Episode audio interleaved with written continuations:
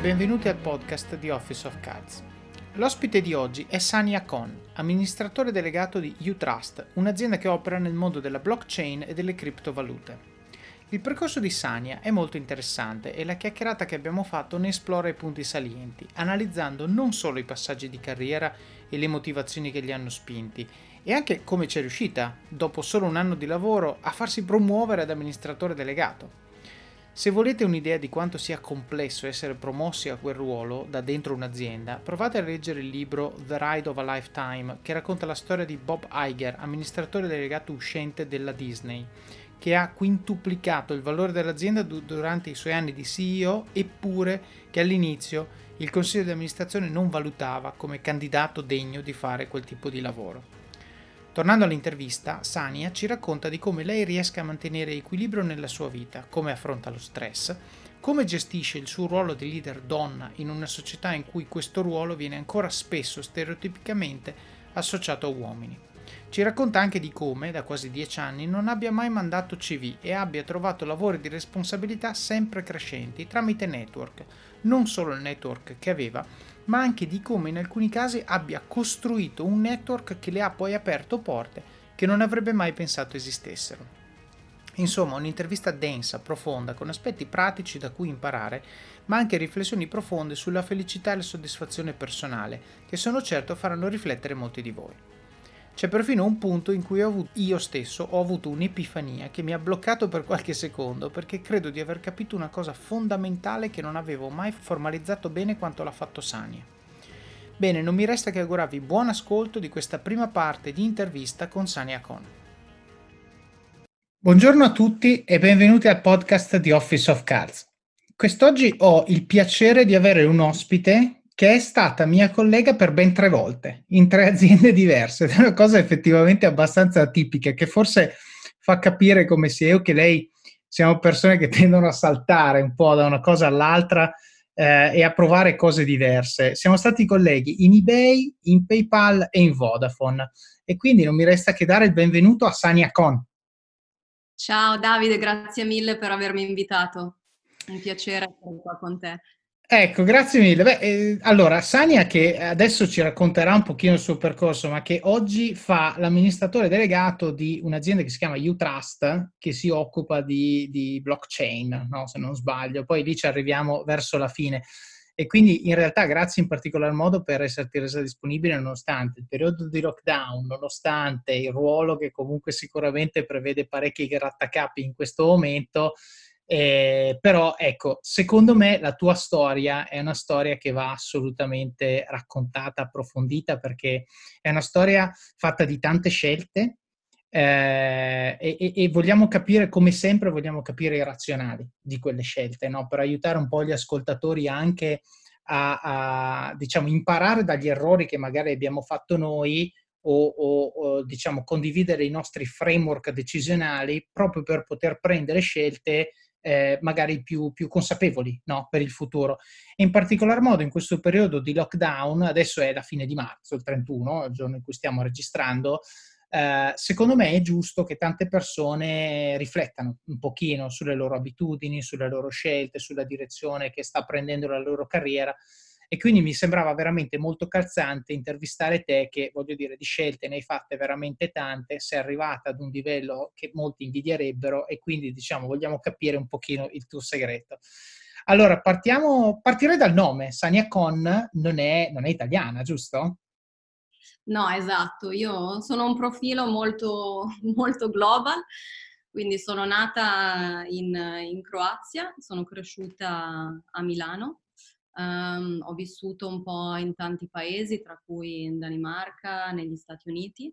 Eh, negli ultimi quattro anni ho vissuto a Londra e adesso da due settimane, quindi da pochissimo, mi sono trasferita in Portogallo, dove c'è eh, la sede della mia azienda e dove prevedo di rimanere nei prossimi mesi, insomma. Finché non ti lasciano andare via, sostanzialmente. Esatto, esatto. Adesso siamo tutti in lockdown, quindi ne approfitto per, per stare qua per un po', essendo, ecco, non vicina al team fisicamente, ma essendo vicina al team in altri, in altri modi da remoto. Certo. Senti, partiamo, partiamo dagli inizi. Allora, tu hai studiato, hai studiato la Bocconi, giusto? Esatto. E ti sei laureata in marketing management e dopodiché sei andata a lavorare in un'agenzia media, giusto? Giusto, Ecco, giusto. molto coerente. Quindi spiegaci magari perché allora anch'io ho fatto la stessa scelta. Mi sono laureato in ingegneria elettrica e il primo lavoro che ho fatto è stato andare alla Siemens, che era diciamo la mecca per chi avesse una laurea eh, come quella che ho preso io. E poi questa scelta di coerenza mi ha portato in realtà a capire che non era veramente quello che volevo fare, che da un certo punto di vista è un po' triste, nel senso che dici hai studiato cinque anni per arrivare a fare una cosa, vai a farla, non ti piace e quindi ricominci un po' la tua carriera da zero ed è quello che nel mio caso mi ha portato in eBay. Eh, cosa che all'epoca io ho vissuto come un po' un fallimento, nel senso che dico, ho studiato ingegneria a fare l'ingegnere, poi vado a fare tutt'altro, anche i miei genitori, devo dire, non l'hanno vissuta, non hanno vissuta benissimo quella fase, eppure mi ritrovo invece col senno del poi, che spesso ci aiuta e ci dà comfort un po' tardi, eh, a riflettere sul fatto che a me la laurea in ingegneria ha insegnato tanto a livello di metodo, che mi ha aiutato tantissimo in lavori che con l'ingegneria elettrica non avevano niente a che fare, che però ho fatto in tutta la mia vita e faccio tuttora. Quindi, visto che tu hai fatto una scelta simile, magari attraverso la tua esperienza riusciamo a capire anche nel tuo caso com'è stato questo passaggio di coerenza che poi eh, è durato poco, quindi magari ti ha portato a riflettere, a fare una riflessione simile alla mia e poi capire dove sei andata a finire dopo. Certo, volentieri. Allora, hai toccato un punto che per me è molto importante, che, che si riconduce appunto a quella che è l'influenza della società nelle scelte che, che facciamo. E oggi viviamo tutti in un mondo dove siamo fortemente influenzati dalla società sia nella scelta del nostro percorso di carriera, sia come appunto dicevi anche tu, dal nostro titolo di studio, dall'università che facciamo. E per molti di noi, come anche per me, non è stata una scelta fare l'università. Eh, ho visto i miei genitori, il, la società intorno a me, che appunto era un modo di fare, andare, andare a scuola, andare all'università e poi essere messi in questi boxes di lavori che riteniamo eh, normali, accettabili e lavori che ci porteranno un giorno ad avere, ad, av- ad avere un reddito. Quindi, e non solo è um, un discorso di carriera, è un discorso molto più ampio, quindi ad oggi entro una certa età ci si aspetta che tu eh, abbia una casa, che tu abbia già incontrato un partner, che tu sia sposato o sposata, che tu abbia una famiglia e eh, sfortunatamente appunto come dicevi tu poi vediamo un sacco di persone che eh, hanno quella che è la crisi di mezza età, quindi che realizzano che non hanno mai eh, seguito i, i, loro sogni, i propri obiettivi, qualcosa che hanno dentro, non hanno mai ehm, ascoltato il loro, il loro cuore e hanno un po' seguito il sistema tradizionale, che è un po' quello che è successo anche a me. Quindi andare all'università è qualcosa che eh, nella mia famiglia e per come sono cresciuta ci si aspettava eh, da, me, da, me, come persona. Eh, e quindi è stata, è stata una scelta anche, anche non, non, pensata, poi ovviamente ad oggi mi fa molto piacere averlo fatto, mi ha aperto tantissime, tantissime porte, um, però secondo me quello che non ci insegnano anche da giovani, da piccoli, è eh, trovare quello che io dico il nostro purpose, cioè qual è il nostro, il nostro scopo, il nostro fine e cosa, cosa ci fa felici.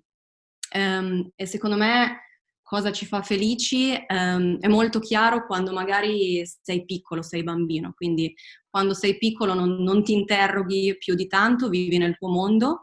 Um, e poi quando cresci sviluppi idee, pensieri, pensieri anche negativi e condizionati dalla società e anche una cattiva immagine di te, delle insicurezze che hai, eh, di pensare che quello che vuoi è impossibile, ehm, che non è raggiungibile. E forse appunto, ehm, almeno per me, l'indizio di, cosa, di come trovare il mio, il mio, scopo nella vita era ricollegarsi a, alla mia infanzia. a quello che, che mi piaceva fare da bambina, da piccola. Quindi da piccola mi ricordo che a me piaceva tantissimo eh, costruire una tenda finta nella mia stanza e studiare cose diverse ogni giorno. Quindi mai fare cose ripetitive. E um, quando studiavo argomenti diversi il tempo svaniva, quindi mi, mi dimenticavo di fare qualsiasi altra cosa.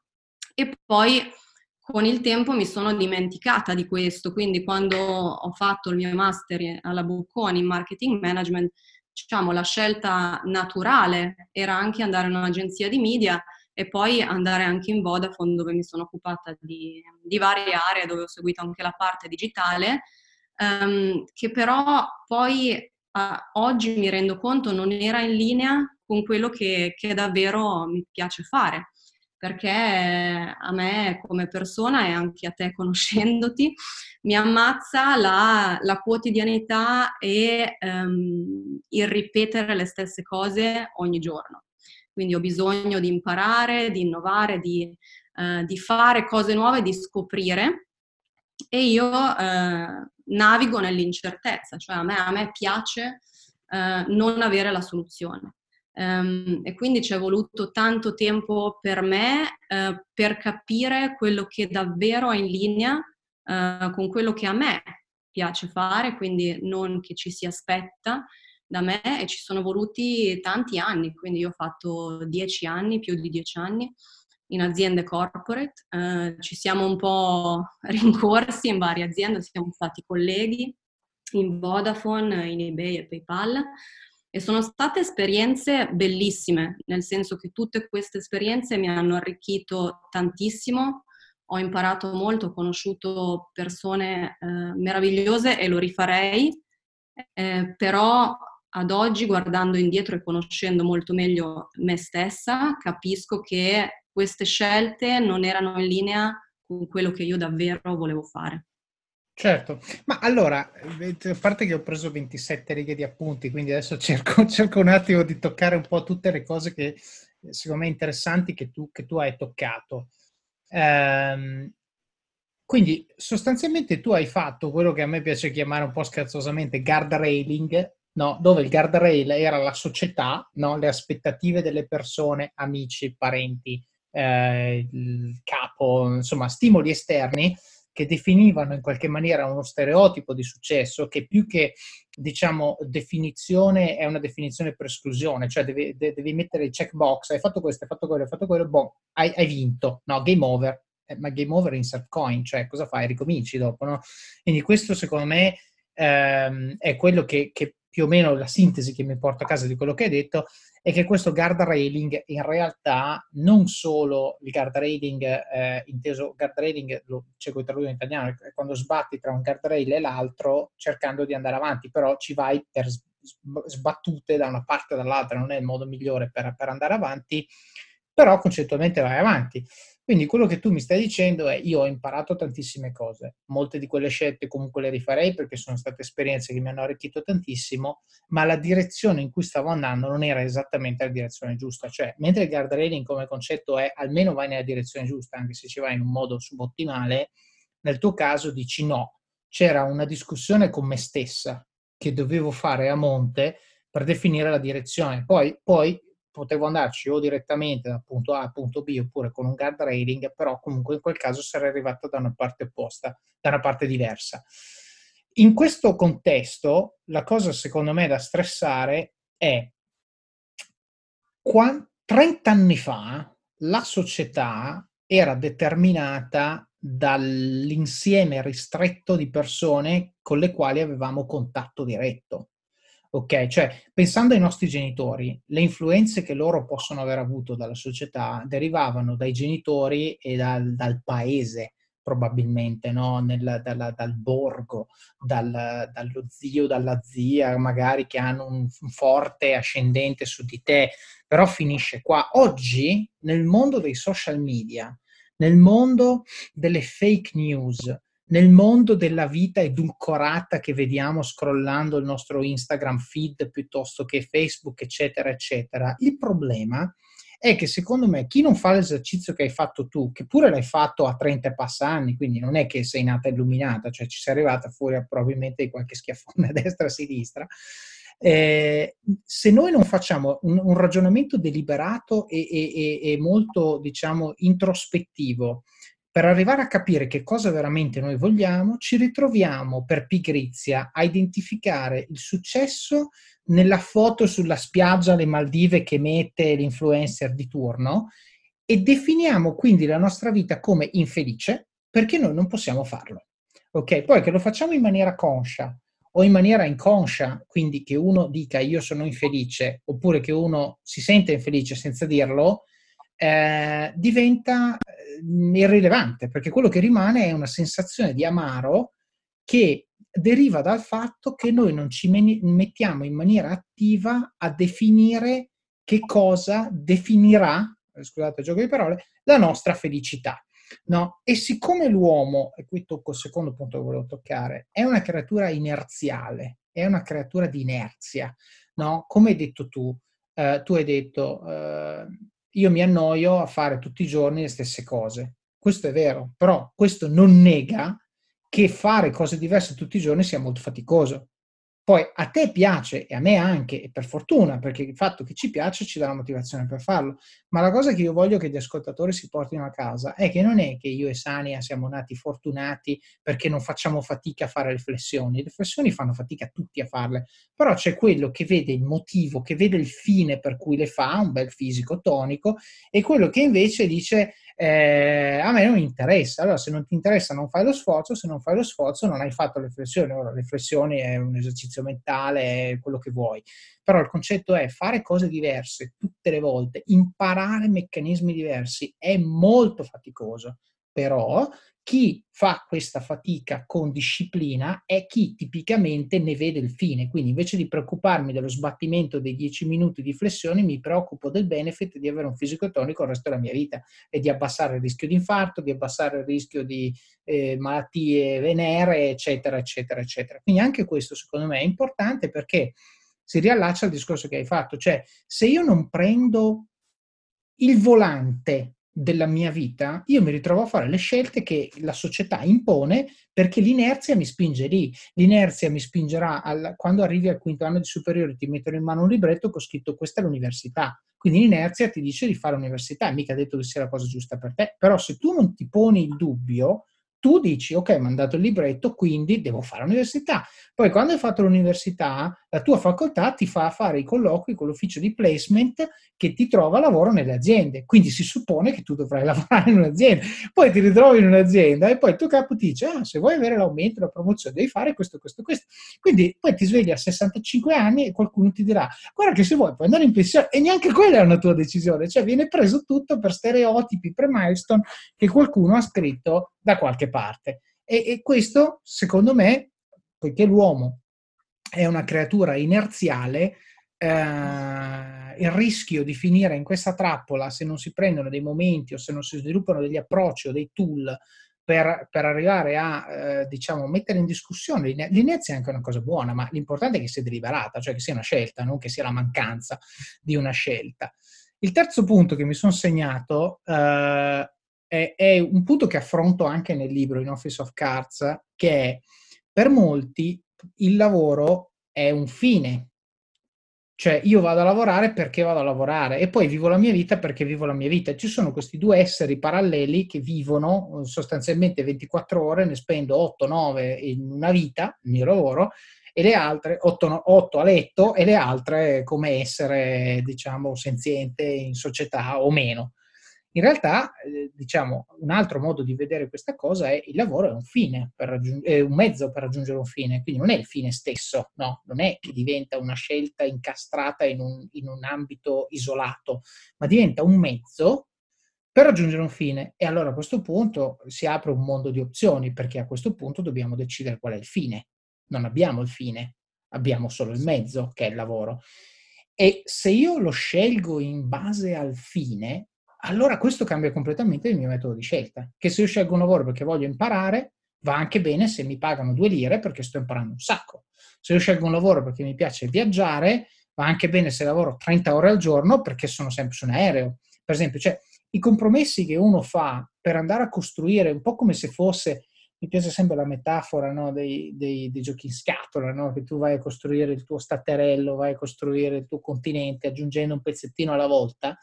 Eh, questo pezzettino deve essere sostanzialmente mi, mi, gli esempi in cui secondo me è venuto meglio sono gli esempi in cui le persone hanno preso i primi dieci anni e li hanno usati per formarsi in un modo o nell'altro e poi nei successivi venti hanno capitalizzato.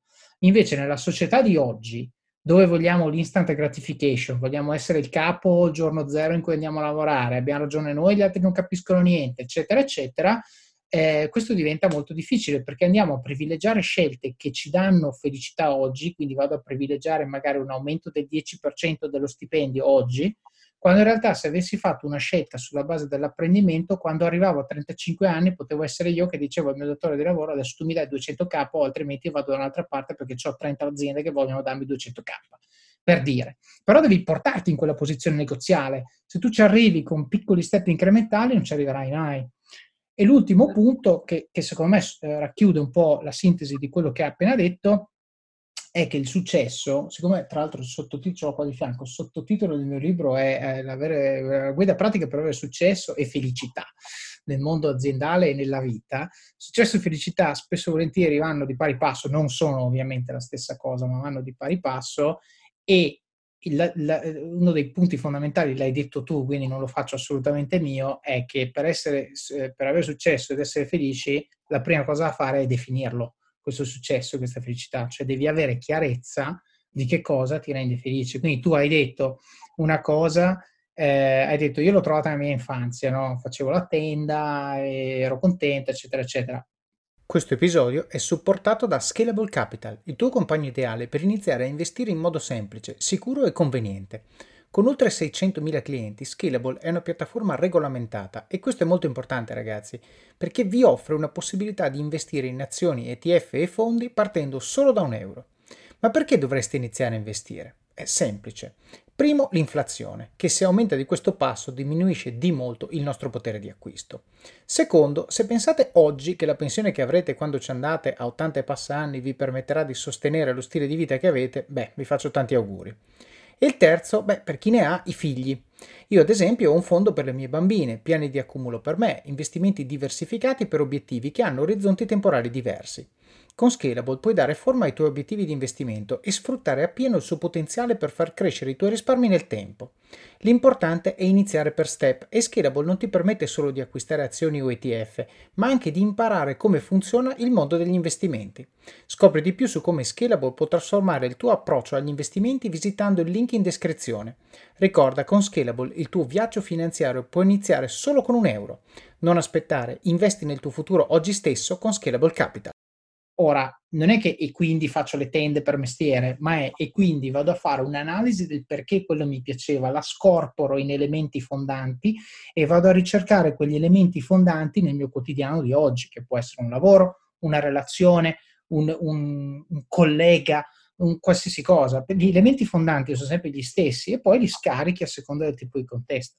Quindi secondo me hai veramente toccato tanto che, che, che, può essere sintetizzato con il fatto di fare riflessioni, avere strumenti e circondarsi anche di persone che ci aiutano a capire qual è il nostro successo e poi fare scelte in funzione di quello e non in funzione degli stimoli esterni.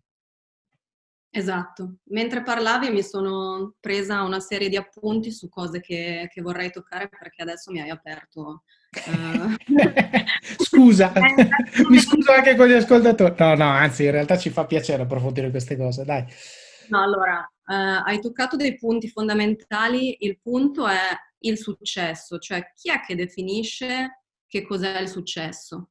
Perché questo, questo per me è fondamentale, perché non per tutte le persone il successo uguale fare tanti soldi.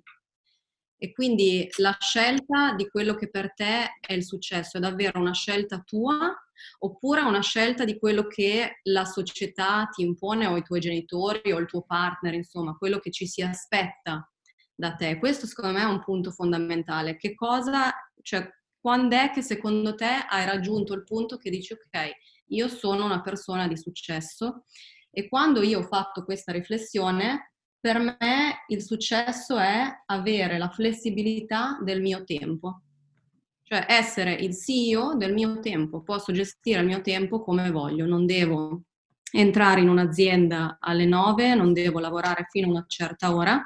E quindi per me questo vuol dire ok, sono una persona di successo perché non dipendo da, da un sistema, questa è un po' la cultura, poi se vuoi ne parliamo, che ho instaurato anche nella, nell'azienda dove lavoro adesso, Utrust, dove sono amministratore delegato, e um, hai toccato un altro punto fondamentale, ovvero i tuoi role model.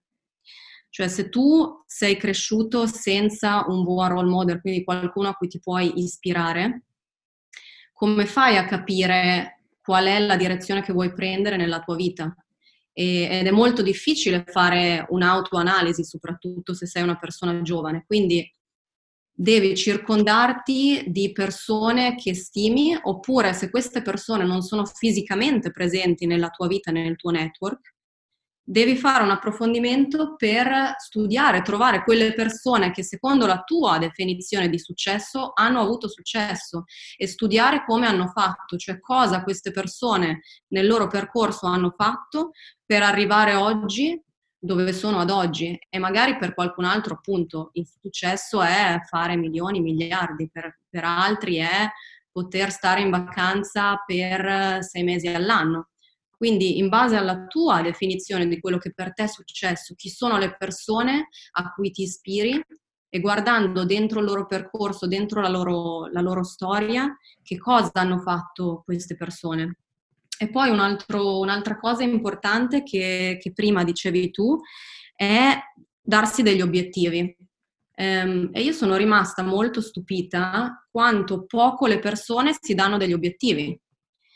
E, e, non sto parlando di obiettivi, quelli che magari ti danno in azienda, del tuo KPI eh, che, devi, che devi per forza fare, ma quali sono gli obiettivi che tu come persona ti dai nelle tue relazioni, nel tuo lavoro, cioè dove vuoi arrivare e dove sei ad oggi. Perché questo è un esercizio così semplice, così banale, ma quando ne parlo con, con i miei amici, con, con, i miei colleghi, insomma le persone che, che mi circondano, sono pochissime le persone che lo fanno. Per me è una cosa sorprendente perché io ogni, ogni inizio dell'anno io mi faccio un file Excel dove mi dico ok, in queste aree della mia vita io cosa voglio fare quest'anno? E proprio mi do da sola degli obiettivi, ma sono cose anche banali. Quindi, per esempio, nella mia relazione personale con il mio partner, voglio ogni due settimane uscire con il mio partner senza usare i cellulari. Eh, cose banali, però le scrivo su un foglio e poi non dico ogni settimana perché ovviamente non lo faccio ogni settimana, ma ogni mese vado a vedere, ok, in base agli obiettivi che mi sono data, che cosa ho fatto. Um, e per me sono anche obiettivi di, ok, che libri voglio leggere, che cosa voglio imparare di nuovo, quali sono le persone uh, con cui mi voglio mettere in contatto di nuovo. Um, e sono pochissime le persone che fanno questo e chi lo fa secondo me è una persona che ha più successo rispetto a chi non lo fa, perché se tu non sai dove vuoi andare, come fai a sapere le azioni che devi mettere in atto? Assolutamente. E, ehm, e tra l'altro sì. su questo ultimo punto, scusa, faccio un inciso che è vero, conta tanto di sapere dove vuoi andare, ma anche l'esercizio che hai appena detto, di scriverlo, aumenta, chiamiamolo il conversion rate, no? l'accountability, perché ci sono persone che se tu gli chiedi a voce, eh, sai cosa vuoi fare, ti danno una descrizione che c'è cioè, da promessi sposi, super dettagliata, no? questo, quello, quell'altro, però poi ne incontri sei mesi dopo e dici allora di quello che volevi fare, cosa hai fatto? Niente. Perché? Perché magari non hanno un approccio strutturato come il tuo, l'Excellino, lo vado, lo controllo, verifico, metto la spunta, ok, done, eccetera, eccetera, che sostanzialmente, per, perché serve questo? Perché la gente dice sì, ma cosa scrivi a fare? Scrivi per te stesso, cos'è un diario? No, il concetto è che quando tu lo scrivi e poi lo leggi e vedi che l'hai ciccato, ti causa una sensazione di fastidio che la prima volta riesci a ignorarla, la seconda forse anche, ma alla lunga no. Ok? Quindi, eh, eh, quindi alla fine cosa fai? O neghi il tuo impegno preso in precedenza, cancellando l'obiettivo, che però è una cosa che dà ancora più fastidio, oppure perché sarebbe ammettere, ammettere la sconfitta o l'incapacità di fare quella particolare cosa, oppure la fai solo per il puro gusto di toglierti dalle scatole. E questo effettivamente fa sì, come hai detto tu, che chi ha questo approccio tende a fare più cose e pertanto eh, statisticamente chi fa più cose è più facile che ne brocchi una giusta e quindi è più facile che abbia successo rispetto a chi invece eh, diciamo vive in maniera un po' più inerziale come dicevamo prima eh, galleggiando no? più che cercando invece di eh, fare numeri pazzeschi ma dice va bene così no? seguo i dettami della società eh, e vado avanti così ma scusami credo di averti interrotto No, no, volevo semplicemente dire, mh, ricollegarmi a quello che hai detto prima, che secondo me bisogna appunto andare un po' indietro nella nostra infanzia, ma questo non vuol dire che se sognavo di fare l'artista devo per forza diventare un artista. Però che cosa posso fare ad oggi per incorporare quegli elementi che da piccolo mi piaceva, mi piaceva fare, in modo che anch'io nella vita quotidiana di tutti i giorni posso essere, posso essere più, più felice. E quindi appunto se tu da piccolo ti piaceva l'arte, hai sognato di fare l'artista, ehm, come fai oggi a far uscire quell'artista interiore in te, anche non al lavoro, ma nella vita di tutti i giorni? e quindi magari puoi iniziare a dipingere eh, a casa tua e lasciare che la, la, tua anima si esprima in questo e così eh, trovi il tuo scopo, la tua felicità, dei, dei piccoli momenti che ti rendono, che ti rendono più ricco. E, ehm, e, per me la domanda da farsi su questo, eh, per iniziare un po' a fare un, un ragionamento anche personale, è in che periodo della mia vita sono stato più felice Um, e non è un esercizio facile perché molto, se ci pensi, è, molt, è molto difficile ricollegarti a, a, tutta la tua vita e dire ok, quando è che ero davvero felice, ero una persona gioiosa e perché? E poi la seconda domanda è se io avessi tutti i soldi del mondo, quindi avessi la garanzia e non, non devo lavorare, che cosa farei per me? Cioè che cosa mi renderebbe felice fare ad oggi come persona? perché giustamente tu prima dicevi il lavoro um, non è un fine ma è un mezzo e per me, oltre che essere un mezzo, poi idealmente il lavoro è qualcosa che fai con gioia, cioè qualcosa che si complementa all'interno della tua vita, che non lo senti come un obbligo, un lavoro, ma è qualcosa in linea con le tue capacità e che, da cui trai gioia, da cui trai felicità. Certo, Assolutamente. Tanto queste domande, secondo me, eh, poi, poi, torno un attimo su una cosa che hai detto prima, ma queste domande, secondo me, eh, vale la pena risponderle anche, e lo dico sempre, eh, non necessariamente da soli. Cioè, come tu hai detto, la domanda quando era il momento della tua vita in cui sei stato più felice è bastardissima per colpa di quella parola più. Cioè, non è felice. Io ero felice ieri quando ho mangiato la bistecca, mi è venuta bene, l'ho cucinata, io ero felice ma ero più felice in quel momento tutta la mia vita? Ma forse no. E allora cominciai ad andare a pensare, no? E poi l'importante non è dire, ah, ero felice quando ero quel giorno al lago in compagnia di mia moglie, eravamo felicissimi, eccetera, eccetera. E quindi quella è la definizione della felicità. No, torna al discorso che facevamo prima parlando della tua tenda da bambina, non è e quindi se torno al lago con mia moglie, quel lago, quella moglie, praticamente eh, raggiungiamo la felicità. No, non è quello, il discorso è devo ragionare che cosa mi rendeva felice, perché magari il lago era irrilevante, magari quello che rilevava eh, era mia moglie e quindi se invece che andare al lago la porto fuori a cena raggiungo lo stesso obiettivo, sono felice. O magari ero felice perché stavamo parlando di un tema particolarmente interessante o perché era, amo la natura, cioè devo capire qual è la causa che ha reso quel momento felice, non l'essenza stessa del momento. L'altra cosa che volevo citare, e la cito solo adesso perché so che tanto uscirà più avanti nella discussione, però, però ci tengo. Hai parlato di modelli da seguire, no? Eh, mi è venuta in mente una citazione, cioè un aneddoto più che una citazione che ho sentito uh, di recente quando un, uh, un, un, su Twitter, tra l'altro è pazzesco, che eh, citavano che Mark Zuckerberg, no, il fondatore di Facebook, era, valeva tipo 36 billion, insomma, questi numeri assurdi, astratti, e uno diceva, eh, ah, io spero che mia figlia eh, possa sposare uno come te. La sua risposta è stata geniale, perché è stata, tu invece dovresti sperare che tua figlia diventi uno come me. E questo per far capire che eh, parlando di nuovo dell'influenza che la società ha su di noi, se tu nasci femmina, l'obiettivo che il genitore ti impone è quello di sposare uno ricco, no? che poi non è impone nel senso cattivo, adesso io non voglio giudicare questa persona, non lo so, però chiaramente se sei cresciuto con un, un, un, mindset che per fare i billion devi essere uomo, la cosa a cui puoi aspirare da donna è trovare un uomo del genere. Uh, mentre invece Zuckerberg uh, riporta subito la palla al centro dicendo no, devi sperare che diventi uno come me perché ce la può fare tranquillamente anche da sola. Adesso non ricordo il contesto, forse era un Girls Who Code, no? sai questi programmi che cercano di, di, portare un po' le donne nel mondo tipicamente maschile, nerd della programmazione, eccetera, eccetera. E questo mi piaceva citarlo proprio perché eh, i modelli ce li scegliamo noi, ma certe volte ci vengono anche imposti in maniera passiva, anche con tutto il bene che ci vogliono, perché io sono convinto che questo padre, parlando di sua figlia, volesse il meglio per lei, però le inculca un modello sbagliato, cioè un modello di associazione al, al successo di un uomo come definizione del suo successo di donna, che è una cosa totalmente sbagliata.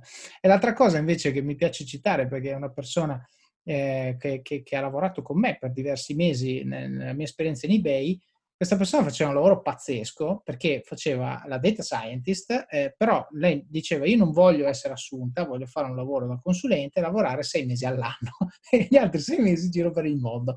E siccome in Inghilterra questa cosa si può fare, eh, tra l'altro una tua conterranea, eh, questa cosa in Inghilterra si può fare e, e questo mi ha fatto capire che ci sono definizioni di felicità che per me non funzionerebbero mai, perché io sei mesi all'anno in giro per il mondo, cioè con tutto che è uno stimolo intellettuale enorme, però non saprei cosa fare sinceramente e probabilmente spenderei ben di più di quello che guadagno nei sei mesi in cui lavoro, quindi sarebbe poco sostenibile. E questa persona invece aveva questa definizione di felicità che era totalmente per me impossibile da condividere, ma totalmente fair da capire e quindi questa andava avanti con engagement di 6-9 mesi, poi spariva per 6 mesi, poi ritornava, se avete lavoro per me lo prendo, se non ce la vado da un'altra parte, tutto a posto. Ed era, è una delle persone che ho conosciuto che era in assoluto più, adesso uso un, abuso una parola, più zen, cioè una persona tranquillissima, proprio non c'era verso di, di farla arrabbiata, di vederla arrabbiata sta persona. E quindi anche qui, secondo me, eh, ripeto, riflessione su come scegli i modelli a cui poi, eh, a cui poi eh, affiliarti. Senti, torniamo un po' al tuo percorso. Allora, tu hai iniziato coerente, poi sei finita in Vodafone sempre coerente e lì hai fatto quanto tempo? Quattro anni, tre anni? Poco più di quattro anni. Se posso solo commentare quello che hai detto su... Certo su essere influenzati, sull'essere donna, perché qua sfondi una porta aperta. Io sono croata, quindi in Croazia ancora di più. Um, I miei genitori sono comunque persone splendide, ma uh, io crescendo mi ricordo due frasi. Mia mamma che mi diceva devi assicurarti di sposare qualcuno che si prenda cura di te, e scherzando diceva ah, magari qualcuno che ha una fabbrica di, di scarpe, me lo, me lo, ricordo benissimo. E mio papà che a un certo punto, che era un pochino più grande, che mi ha detto tu sei una donna e quindi non sarai mai in grado di essere ai vertici di una società. E questa parola a me è rimasta dentro e, ehm, e io l'ho trasformata in un bene perché se mi dici che non posso fare qualcosa lo faccio, quindi mh, mm, per me Dai. è stato un, un drive, ah ok mi hai detto che non posso fare, allora adesso lo faccio ancora di più.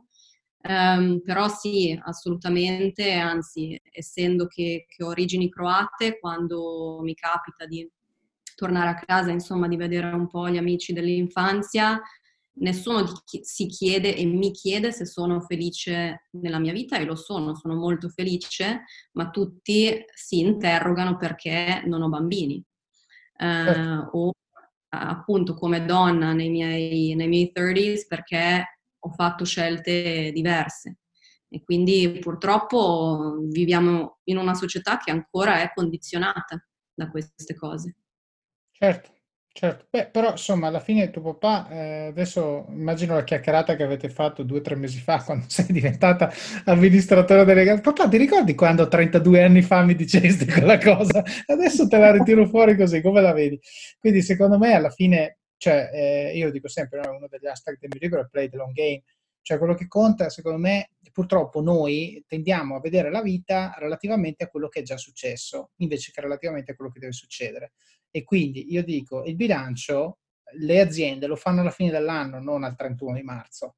Quindi riparliamone quando arriviamo alla fine e vediamo chi ha portato a casa cosa, perché come hai detto tu, uno non è che comincia come amministratore delegato perché vuole il guanto di sfida al papà, eh, ma semplicemente può esserci un modo molto creativo, passando da varie aziende, imparando varie cose, conoscendo varie persone, per arrivarsi e to- arrivarci e togliersi quel tipo di soddisfazione e poi intraprendere un percorso, perché l'amministratore delegato è l'inizio di un percorso, non è la fine. Quindi secondo me, eh, diciamo, eh, quello poi si applica anche ad avere famiglia, avere bambini, insomma, ormai tutto sta cambiando, eh, sta spostandosi in là, no? anche relativamente alle, alle età eh, in cui certe cose devono avvenire eh, e quindi così come non esistevano amministratori delegati trentenni praticamente 30 anni fa, eh, men che meno donne, ma ovviamente questo non stiamo neanche a ripeterlo, eh, oggi ci sono, però chiaramente uno deve fare dei compromessi e quindi magari certe scelte vengono anteposte o posposte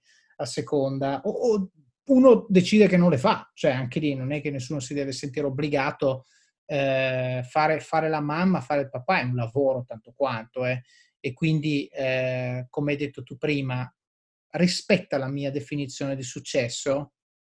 Boh, se sì, fallo, se no, non farlo, anche perché sarai un pessimo genitore se non, se non te la senti, perché è un lavoro infame, e parlo dall'esperienza, e quindi bisogna sentirsela, e è un lavoro che prende tantissimo, è un lavoro esponenziale sulle due, una curva U, prende tantissimo e dà tantissimo, su scale completamente anomale, però io sono il primo che dice che non è per tutti, cioè c'è gente che purtroppo ha fatto figli.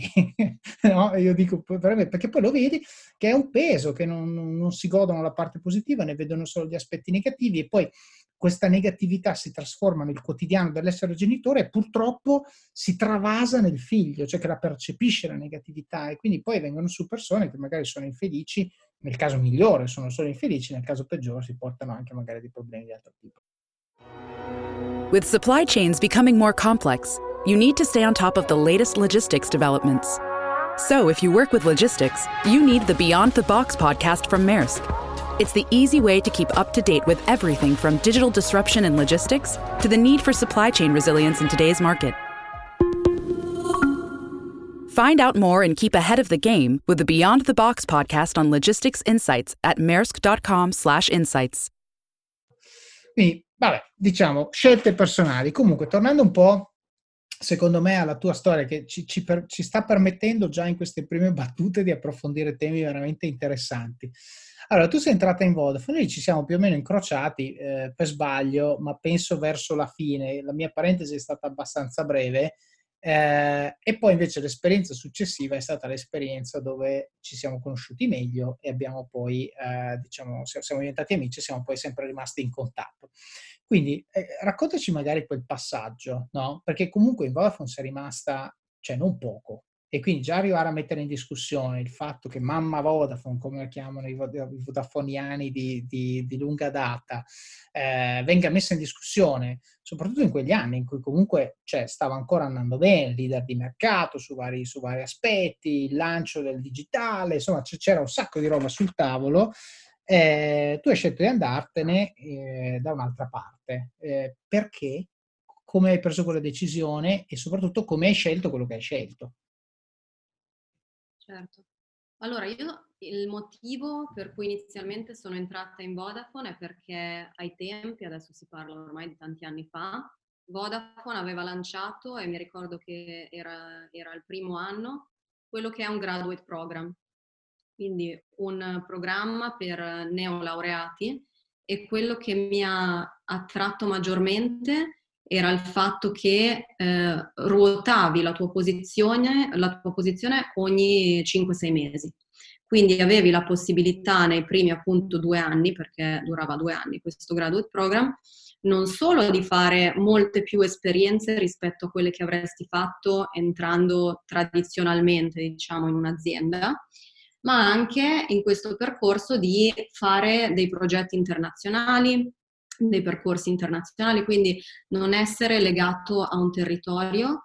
Il programma è stata un'esperienza bellissima che consiglio a qualsiasi neolaureato perché hai la possibilità di veramente vedere tantissime aree aziendali, dal customer care al CRM, sales, partnership, quindi in due anni ho fatto tantissimo, poi sono rimasta in Vodafone per quasi, per quasi quattro anni. La cosa che mi è piaciuta tanto di Vodafone e che nel mio piccolo faccio ad oggi nella mia azienda è l'attenzione al cliente. Quindi io mi ricordo quando, quando ero entrata tanti anni fa, ci hanno fatto fare le prime settimane, non so se è stato così anche per te, ci hanno fatto fare le prime settimane, una o due settimane, all'interno del customer care, quindi ascoltando proprio le telefonate dei clienti e questo secondo me è bellissimo perché quale modo migliore di far entrare una persona in un'azienda se non ascoltando cosa hanno da dire i clienti? Eh, anche quelli che si lamentano, quindi come faccio a capire quali sono i problemi che l'azienda ha fin da subito ed essere, essere vicino ai clienti. E, ehm, poi dopo circa quasi quattro anni in Vodafone ho fatto esperienze molto belle, appunto sono rimasta per que- quelli che per me sono tanti anni, perché comunque Vodafone mi ha permesso ogni 6 barra massimo 12 mesi di cambiare ruolo, cioè di cambiare ruolo, di, di vedere cose nuove, di crescere comunque, di essere promossa internamente. Um, dopo, dopo, circa quattro anni eh, la domanda che mi sono fatto ho iniziato a interrogarmi su che cosa, che cosa vorrei come mio next step e a quei tempi mi ricordo che volevo cambiare paese, quindi mi ero, mi ero messa in testa che, che, volevo andare a Singapore. Um, e quindi durante le vacanze, quelle che erano appunto le vacanze estive di agosto, invece che andare in vacanza, ero andata quasi un mese a Singapore, dove anche lì tanti anni fa, usando LinkedIn come piattaforma, Um, mi sono organizzata tantissimi incontri, caffè, pranzi con persone che mi interessava incontrare. Cosa ti posso eh. chiedere eh. da dove veniva Singapore? Cioè, perché Singapore? Ti hai girato il mappa mondo e ti è caduto il dito o c'era un pool di qualche tipo? No, perché avevo un paio di amici che si erano trasferiti uh, a Singapore e um, vedendo appunto la loro crescita professionale e le opportunità a cui loro erano esposti erano fortemente maggiori di quello che, che potevo avere io. Perché anche se Vodafone uh, era un'azienda molto grande, dove ho imparato tanto, comunque avanti rispetto ad altre aziende, eh, non ci sono così tante aziende in Italia con questo tipo di cultura. Um, e quindi vedendo anche la loro esperienza eh, volevo mettermi un po' in quello che era il loro mondo e attraverso questo network di persone che ho incontrato stando lì un mese, um, quello che volevo capire era anche, ok, che tipo di azienda, in che tipo di azienda posso dare il mio meglio e che tipo di azienda dà possibilità alle persone di essere dei leader ne, nei loro ruoli, anche se magari non sono ancora dei director. E, ehm, parlando con, con, un po' di persone appunto eh, a Singapore, eh, mi ricordo che ho preso un caffè un giorno con un, con un director di Samsung, eh, che era un, un ex employee di eBay, e mi aveva fortemente consigliato di eh, guardare eBay come azienda perché la sua esperienza è stata molto bella, poi mi ha raccontato un po' quello che è stato il suo percorso e perché eBay è un'azienda molto innovativa che dà spazio alle persone di, di innovare, di crescere, comunque di portare, di portare valore nei loro ruoli um, da, uh, da, internship a, a VP. Um, ehm, e quindi appunto ho iniziato a guardare un po', un po di ruoli in eBay um, e eBay stessa mi ha, mi ha chiamato poi dall'Italia e quindi ho detto ok, questa è, è un'opportunità per me e la voglio cogliere perché, perché, mi piaceva molto il ruolo. Quindi lì poi ho, ho privilegiato il ruolo che eh, si chiamava Seller Strategy and Innovation. Quindi su tutta la parte di seller, quindi chi, chi vende su eBay, eh, guardare a nuove, nuove, strategie innovative per Italia, Francia e Spagna su come, come accrescere il fatturato di questi venditori. Quindi mi piaceva molto il ruolo perché c'era tan- tanta parte anche di creatività legata al business. Su questo, secondo me, cioè la, la cosa che mi porto a casa è, è quel caffè, no? perché, ehm, perché il mondo è di chi se lo prende, a me piace sempre dire questa cosa, no? Cioè, tu non sei finita in eBay perché per sbaglio, sei finita in eBay perché c'è stato un approccio deliberato, non che ti voleva portare lì, ma che ti voleva portare a una maggiore consapevolezza di fare una scelta mirata, funzionale rispetto a quello che all'epoca potevi dire sulla base dei data point acquisiti fino a quel momento poteva essere la scelta giusta per, secondo le dimensioni che dicevamo, quindi di crescita, che deve esserci comunque spazio per eh, imparare, fare cose nuove, essere esposti a persone di valore, eh, da cui imparare piuttosto che essere promossi ogni tot così o promossi o comunque spostamenti laterali che ti permettono di avere una visione diversificata di vari aspetti professionali quindi ti fa crescere molto di più. E tutte queste cose che comunque già solo formalizzarle non è banale tu le hai formalizzate tramite il dialogo con una persona che è riuscita a matchare una cosa che aveva fatto, cioè di cui aveva conoscenza diretta, con quello che ha capito essere il tuo punto di interesse. Ecco, tutto questo mondo, che poi è uno step, che dopo altri step, eccetera, eccetera, ti ha portato dove sei, è un mondo che è iniziato da te, da te che hai deciso di andare a Singapore, che hai deciso di esporti a determinate cose, che hai deciso di rompere le balle a sconosciuti pagando N mila caffè per cercare di farti dare degli input, per costruire network, per farti fare challenge anche una delle cose che secondo me, nel senso l'abbiamo fatto insieme, quindi lo so, mi permetto di dirlo, eh, è quella di dire io ti dico il mio pensiero, tu mi dici dove sbaglio.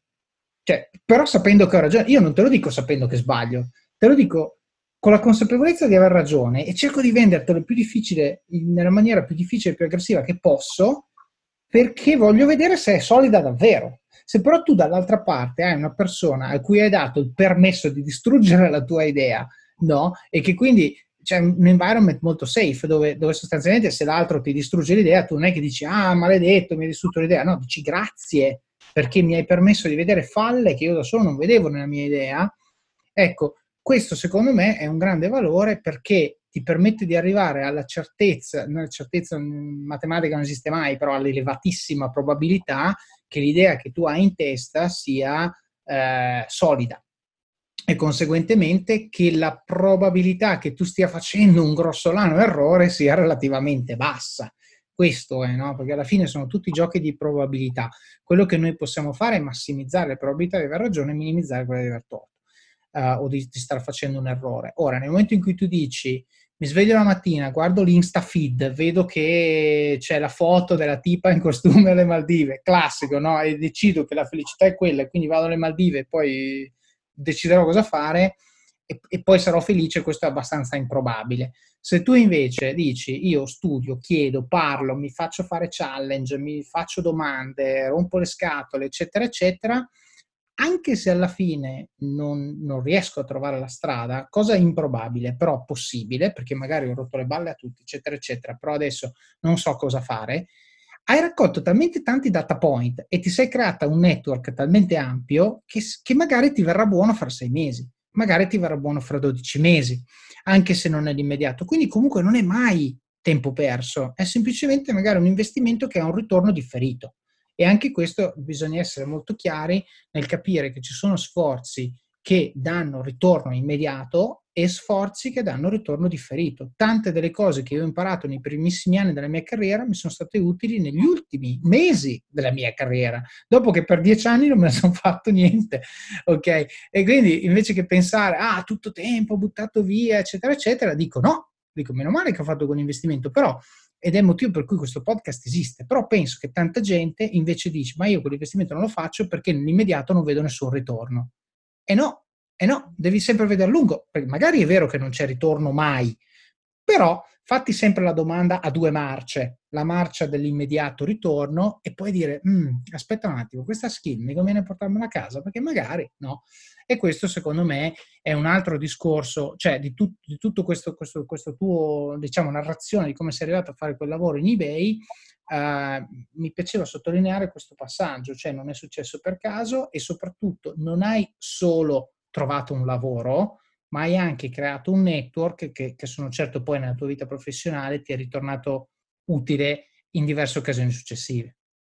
Sì, su questo mh, mi permetto di dire due cose. Uno è tante persone hanno la paura di disturbare qualcuno, quindi ah, questa persona è in una posizione di rilievo e quindi non le chiedo un caffè, non le chiedo il tempo, quando invece le persone sono più che contente di dare il loro tempo. Quindi anch'io ad oggi, qualsiasi persona mi scrive su Twitter, su LinkedIn, per mail, chiedendomi qualcosa, rispondo sempre, ovviamente mh, senza fare domande stupide, o, però qualsiasi persona interessata a sapere il mio percorso o vuole un po' del mio tempo, sono più che contenta di darlo e questo è quello che anch'io ho trovato sempre in altri, quindi non ci deve essere secondo me la paura di chiedere.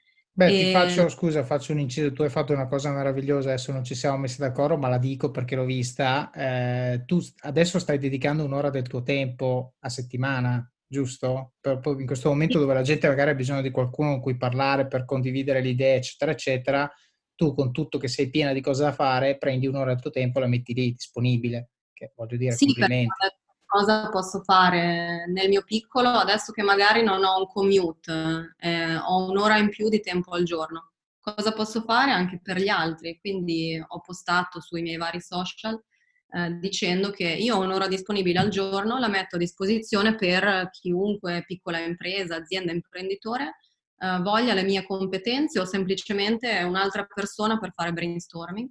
E da lì sono nate delle conversazioni bellissime, mi sono arricchita anch'io come persona, cioè alla fine ti arricchisci anche tu, perché fai le domande a qualcun altro, impari di un altro business, di un altro percorso, questo per me è bellissimo ed è quello che mi piace fare. E la seconda cosa, che secondo me è un po' il fil rouge anche del mio percorso, è dopo Vodafone io non ho mai fatto una job application. Cioè non ho mai detto, ah, voglio lavorare qua, per cui mando il mio CV. È sempre stato tramite network, ma non inteso in modo negativo perché io conosco questo, ma perché mi sono creata un network dove ho conversazioni quotidiane, sono a contatto con persone che eh, sanno che competenze ho, capiscono il mio valore e che quindi quando si crea un'opportunità sono contente di portarmi dentro un progetto. E, e, questo secondo me è anche molto importante, cioè l'importanza del network che ti crei, perché soprattutto quando arrivi a un determinato livello, se lo vogliamo chiamare livello, secondo me non è più mando un CV, ma chi all'interno del mio network può aiutarmi a fare questo tipo di percorso. Sì, farlo e anche secondo me valutare se è la cosa giusta per me. Cioè, tornando al discorso, no, se tu vai a lavorare in eBay, dopo che hai parlato con tre persone che ci hanno lavorato, la probabilità che quello sia un ambiente in cui non sarai felice è molto più bassa che non se tu vai a lavorare in eBay perché sei un power seller. Adesso uso una terminologia che fa capire quanti anni ho perché power seller non si usa più, però concettualmente quello è il discorso. Cioè, noi abbiamo, secondo me, per tanti brand, cioè noi esseri umani, per tanti brand, persone normali, abbiamo un rapporto di amore o di odio, di affinità, di affetto, di, diciamo, critica. Dipende, no? Dipende dal brand. Io ci sono alcuni brand che poi nell'istante in cui buttano qualcosa sul mercato io ce l'ho, ok? Però non vuol dire che ci lavorerai bene dentro. Se io voglio avere questo tipo di certezza, devo prendere persone che ci lavorano dentro, se possibile, che lavorano esattamente nell'ufficio in cui lavorerei io, che lavorano esattamente nel dipartimento in cui lavorerei io, che lavorano possibilmente, che conoscono quello che sarebbe il mio capo. E allora e solo allora potrò essere ragionevolmente certo che non sto facendo un errore nell'andare a lavorare in questa azienda e che non mi troverò male. Ok? Infatti, questo vabbè, torno a riferire Office of Cats semplicemente perché sono errori che ho visto fare talmente tante volte, mi sono stufato, sentite, vi scrivo, scrivo cosa dovete fare così, o perlomeno nella mia esperienza, tutta la parte di colloqui, la gente tende a viverla come loro fanno il colloquio a me, no? E quindi io devo, mi preparo per fare bella figura. In realtà eh, sei anche tu che fai il colloquio a loro, cioè quando tu incontri una persona durante un colloquio devi, farti, devi capire è contento non è contento, che tipo di persona è, se c'è da bere il caffè insieme alla macchinetta sarebbe una chiacchierata interessante, eccetera, eccetera. Quindi questa cosa qua secondo me è molto molto interessante nella misura in cui torna di nuovo a rimettere al centro la persona che fa queste cose, perché invece che semplicemente subire il flusso e dire vabbè se mi prendono, cioè anche lì no, queste frasi che ti fanno capire un po' come la gente le vive, se mi prendono. No, se mi prendono vuol dire che loro prendono te. Sì, ok, fisicamente sono loro che prendono te, ma c'è anche una componente di se tu scegli loro e non è cioè, ed è una cosa che va fatta, cioè la scelta è una scelta, che vuol dire che c'è una parte di assessment dove valuti, dove raccogli informazioni e dove poi deciderai e trarrai le tue conclusioni sulla base delle informazioni raccolte. Ok? E, e poi eventualmente ti prendono o non ti prendono, quella è una conseguenza. Apro, apro, e chiudo una parentesi in zero secondi dicendo che chi tipicamente fa una due diligence, una preparazione su questi colloqui minuziosa al punto da poter essere questa persona a fare la scelta attiva, tipicamente riceverà un'offerta, perché si presenta ai colloqui talmente preparato che piace a tutti, ok? E poi ti, tu però devi essere nella condizione di dire no, perché ho visto qualcosa che non mi piace, oppure nella condizione, quando ti dicono avete delle domande da fare?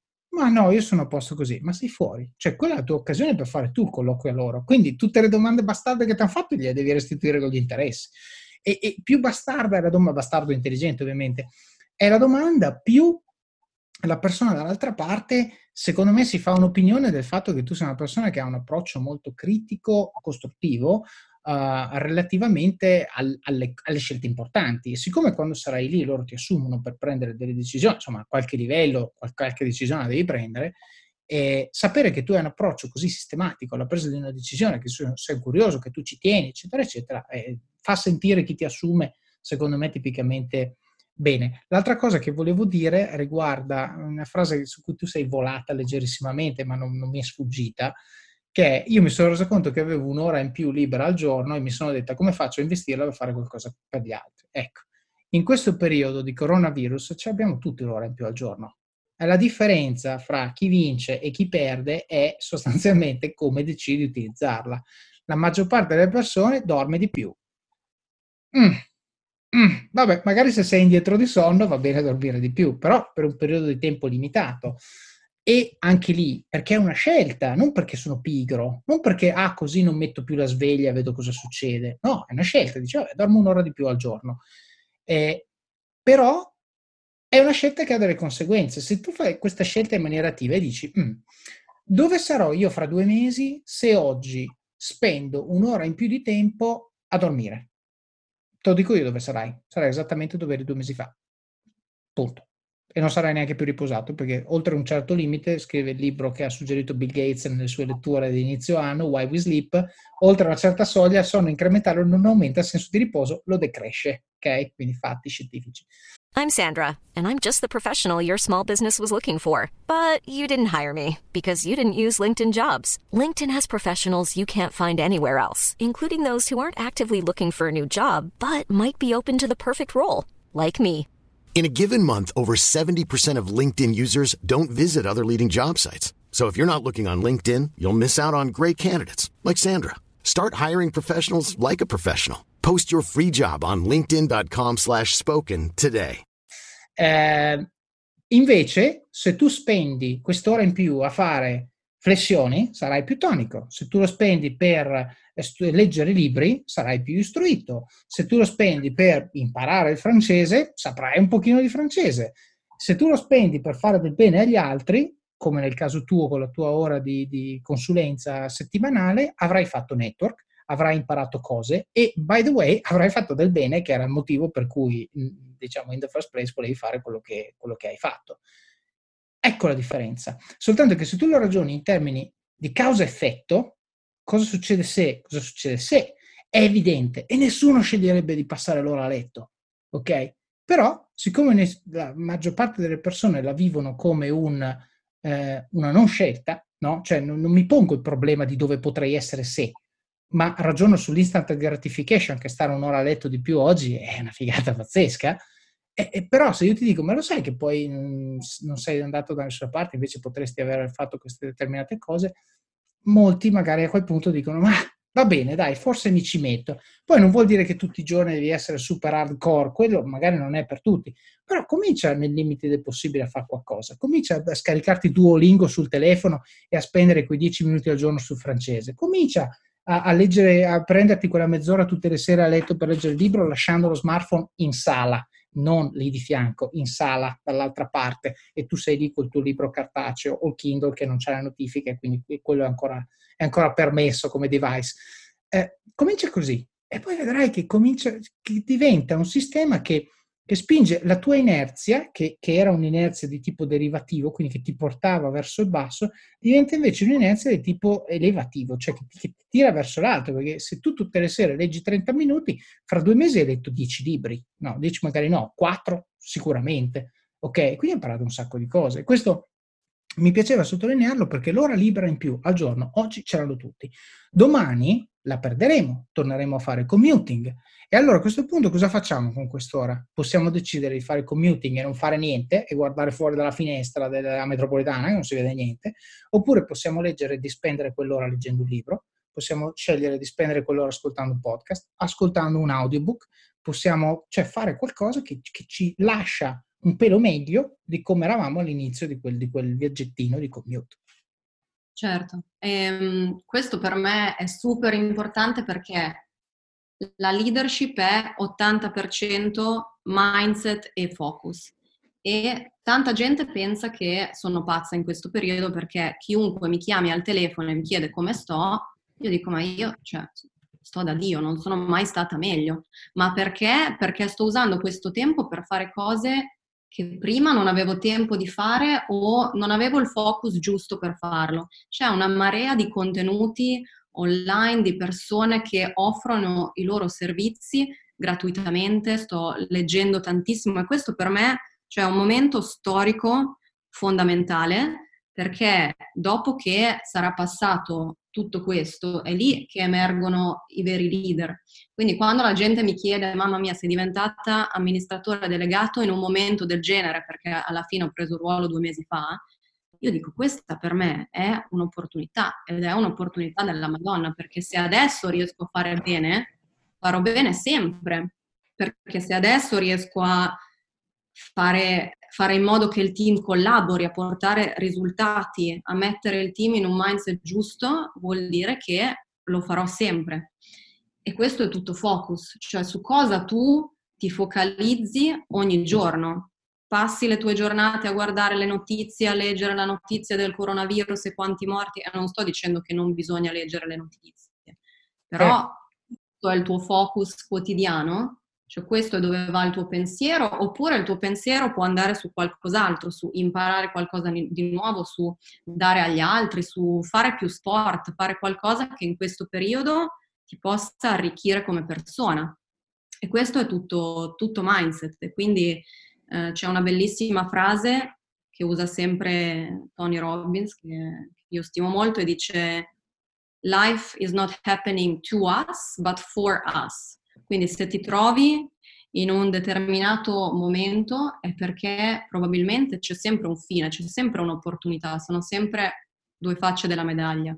Eh, e quindi per me questo è il vero momento in cui un leader emerge, cioè adesso, perché è facile essere leader quando va tutto bene, quando ci sono numeri, quando i risultati arrivano, quando il team è abbastanza rilassato, ma, ma adesso, eh, adesso emerge il vero leader e quindi è un'opportunità.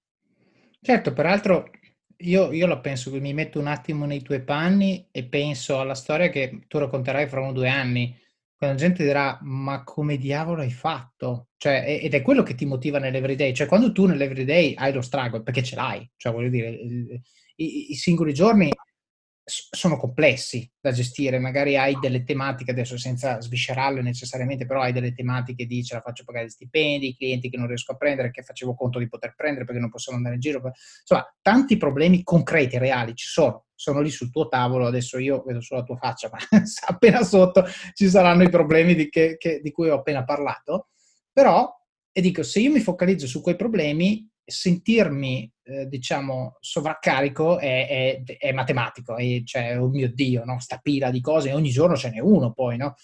E, come hai detto tu, e poi diciamo, you feed the beast, se tu continui a metterti sui siti a, col contamorti, a premere F5 e vedere se è salito, insomma adesso non, non va bene questa cosa, perché diciamo, eh, non è una cosa che è sotto il tuo diretto controllo, io lo dico sempre, eh, ti devi focalizzare su due cose, quello che puoi controllare direttamente e quello che puoi influenzare. Fine.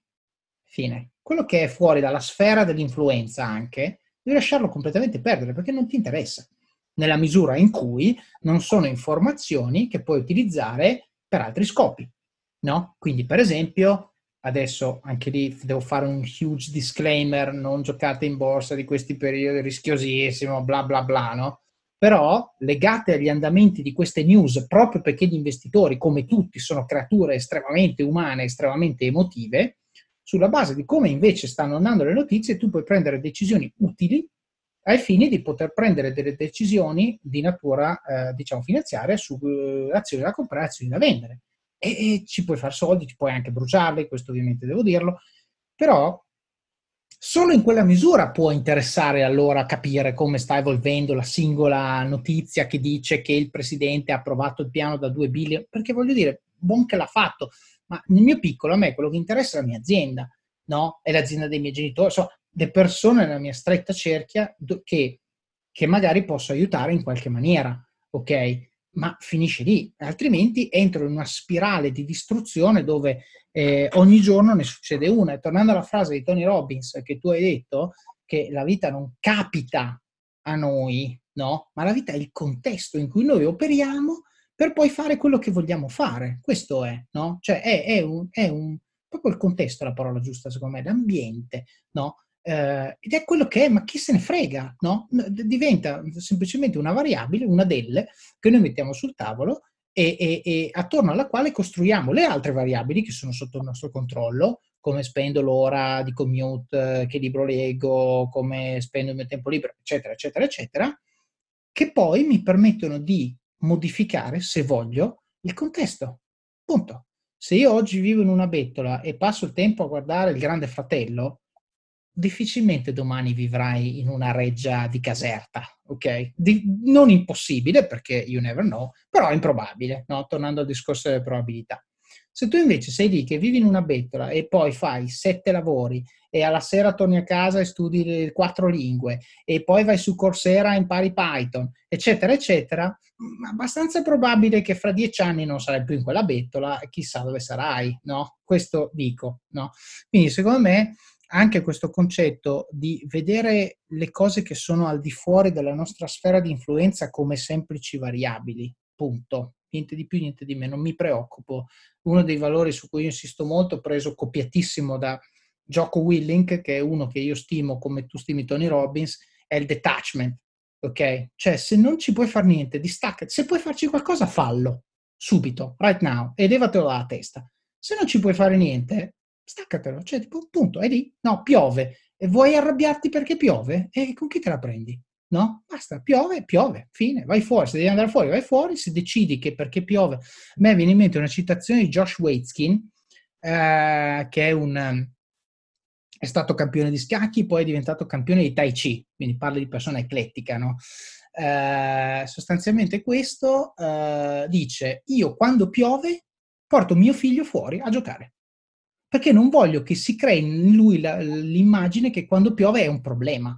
E quindi io dico, eh, andiamo fuori a giocare, poi torniamo a casa completamente bagnati, ci facciamo la doccia e siamo felici più di prima, perché eravamo gli unici fuori a giocare qua a palla. E per me questa è una grande lezione, perché ti fa capire, tornando anche all'esempio di prima, dicevamo di Zuckerberg, no?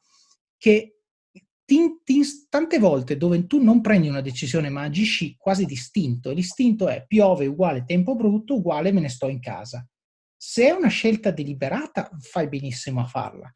Ma se è semplicemente un costrutto legato al fatto che la pioggia mi rende triste e quindi non voglio uscire e quindi rinuncio a vivere la mia vita, eh no, allora sbagli. Ok, allora in realtà eh, ha senso avere la, la reazione, la overreaction, dove dici piove e vado fuori. No? E quindi a questo punto crei, eh, secondo me, un, cioè, o perlomeno non faciliti quell'associazione che invece è più naturale di pioggia uguale, me ne sto a casa, eccetera, eccetera. Quindi secondo me questi due punti sul, sulla focalizzazione totale su ciò che si può controllare e farlo subito, su ciò che si può influenzare e quindi fare quelle mosse indirette che ci permettono poi di influenzare le, la persona, la situazione, eccetera, conforme a quello che ci serve, e il resto, let it be, come dicevano i Beatles.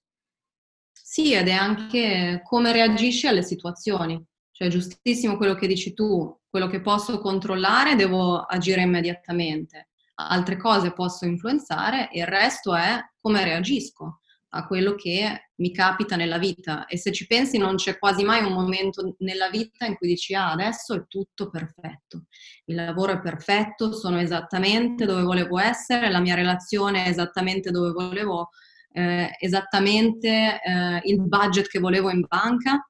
E quindi è come reagisco a tutto quello che, che quotidianamente mi succede nella mia vita, come scelgo di reagire eh, reagisco in modo violento, mi lamento, do la colpa agli altri, oppure mi focalizzo su um, quello che può essere appunto l'opportunità, oppure uh, imparo qualcosa, sbaglio, imparo qualcosa. È tutto, è tutta una questione di, di mindset e quindi certo. non bisogna battersi, poi giustamente come, come anche dicevi tu, eh, non è che io sono così ogni minuto della mia vita, anch'io ho dei momenti di, di sconforto, anch'io come tutti ho dei momenti di preoccupazione, ho mille cose che, che mi arrivano sul piatto ogni giorno.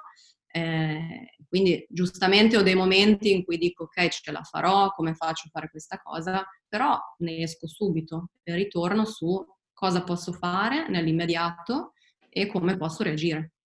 Certo, e questo va anche nel conoscersi, no? Cioè uno deve sapere, da un lato, identificare quali sono i segnali che stiamo eh, lasciando il path, no? Che, che, stiamo un attimo inciampando. Quindi riconoscere, perché tante volte eh, io, diciamo, per motivi vari, eh, ho, mi sono informato, insomma, mi sono documentato sulle dinamiche della depressione. E, e ti accorgi che una persona arriva a sviluppare la depressione, che, che, by the way è una malattia, cioè è come una gamba rotta la depressione, questo per, per quelli come me che non ci credevano, io dicevo ma come fa a essere depresso? Cioè, no, guarda cos'ha, eppure è depresso. Poi lo vedi tante volte anche in questi VIP, magari che si tolgono la vita, che si drogano, dici ma perché? No, alla base c'è la depressione. Allora mi sono documentato perché un amico mi ha detto questa frase, mi ha detto guarda che la depressione è come una gamba rotta. io, ma che diavolo stai dicendo? Cioè, hai, hai controllo sulla tua mente, decidi di non essere depresso. La mia logica ingegneristica era questa.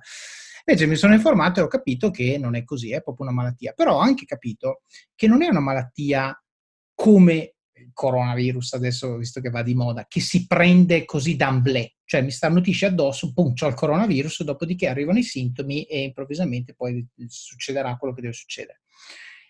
Ma è una malattia che si prende, tra virgolette, in modo graduale. Cioè, prima comincia con degli stati di tristezza, con degli stati di sensazione di abbandono, di solitudine, bla bla bla, e poi arriva, questi, questi stati iniziano a incancrenirsi formando questo zoccolo psicologico che poi diventa l'engine su cui si appoggia eh, la depressione.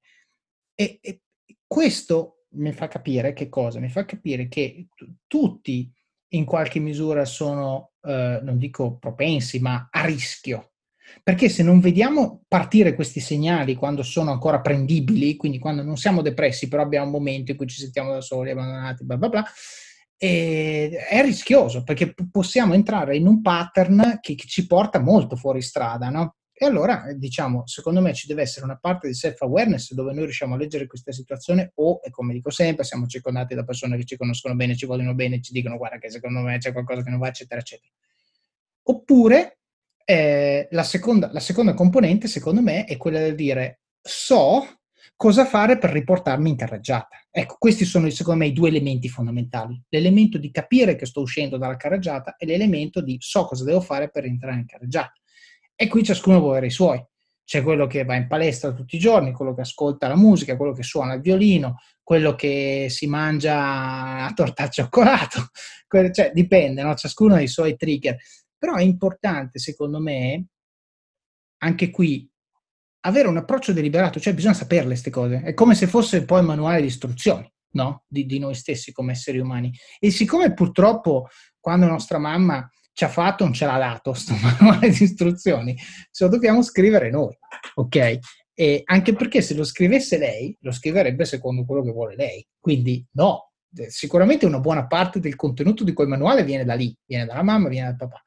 Però un'altra parte molto rilevante di questo manuale la possiamo scrivere noi, a volte addirittura negando cose che sono state scritte dai nostri genitori, come dicevamo prima dalla società, eccetera, eccetera. Quindi secondo me eh, di, di, questa cosa che hai appena detto voglio enfatizzare il fatto che innanzitutto il Superman non esiste, cioè abbiamo tutti, eh, anche Superman by the way aveva i suoi momenti giù, quindi eh, proprio non esiste, eh, neanche, neanche a livello di stereotipo, ma che la differenza fra le persone, eh, diciamo, forse che, che, che, che, ottengono qualcosa di più o che vedono queste situazioni come situazioni comunque non necessariamente problematiche, ma come opportunità di crescita, comunque di riflessione, eh, è la capacità di analizzarle con distacco, citando di nuovo la parola che ho detto prima, quindi valutarle per quello che sono, riconoscerne i segnali e soprattutto avere un rapporto eh, diciamo, di amicizia con se stessi, tale per cui riesci a riprenderti come se fossi un amico che ti dà uno schiaffone quando stai per fare una cavolata, no? Che tante volte f- fa bene, no? Schiaffone. Eh, e quindi bisogna avere questa consapevolezza di dire, guarda che stai mm, facendo una cavolata, ti sposto un attimo e ti rimetto in carreggiata facendo la cosa che so che ti serve per, diciamo, resettare un po' i tuoi neuroni, il tuo approccio, il tuo mood, quello che sia. E questo secondo me è molto molto importante perché anche per persone che ottengono tanto dalla vita, eh, cioè più in alto vai, più, più, più, in basso cadi quando cadi. E quindi è fondamentale eh, avere, e, to- e, torno a quello che ho detto prima, quando il VIP è triste, è triste perché è convinto di aver tutto, appena non ha una stupidata si sente inutile nella vita eh, e quindi fa stupidate, no? Perché, perché è così. Eh, non bisogna giudicare, bisogna capire e bisogna capire affinché noi non facciamo quell'errore. E quindi la cosa lì da capire è se lo vedi arrivare, lo vedi arrivare ben prima che diventi ingestibile e lo gestisci. Punto. Esatto, bisogna avere un po' un contingency plan, no? come per la tua azienda, anche per te stesso. Ci sono delle piccole cose che io uso quando appunto un momento di, di sconforto, di, di, di, tristezza. Non ho mai sofferto di depressione, quindi assolutamente non voglio compararlo con, con una persona che, che, ha un disturbo, una cosa più grave, però nei momenti in cui mi arriva, sento che mi sta arrivando lo sconforto, non so cosa fare, faccio due cose. Uno, e questa è una tecnica che usano tanti coach, eh, ho lavorato con, con, tanti coach in passato, mi metto in uno peak, in peak state, quindi in uno stato mentale diverso. E questo lo faccio in diversi modi. Uno è usando il mio corpo, quindi body, e mi sembra che anche tu ne parlavi nel tuo podcast in una puntata. Eh, quando sorridi ti viene voglia di sorridere. Quindi ti forzi anche, io mi metto a ballare, quindi uso il mio corpo, perché quando sono triste e mi metto a ballare, magari metto una musica che mi, che mi dà felicità, immediatamente il mio stato cambia e quindi non riesco più ad essere in quello stato perché mi sono forzata a fare una cosa, mi sono forzata a, a ballare e questo lo faccio eh, anche quando non ho, non ho, un momento di sconforto, ma prima di fare un pitch sul palco parla, o qualsiasi diciamo, riunione importante io lo faccio. Quindi mi metto a ballare con, con la musica.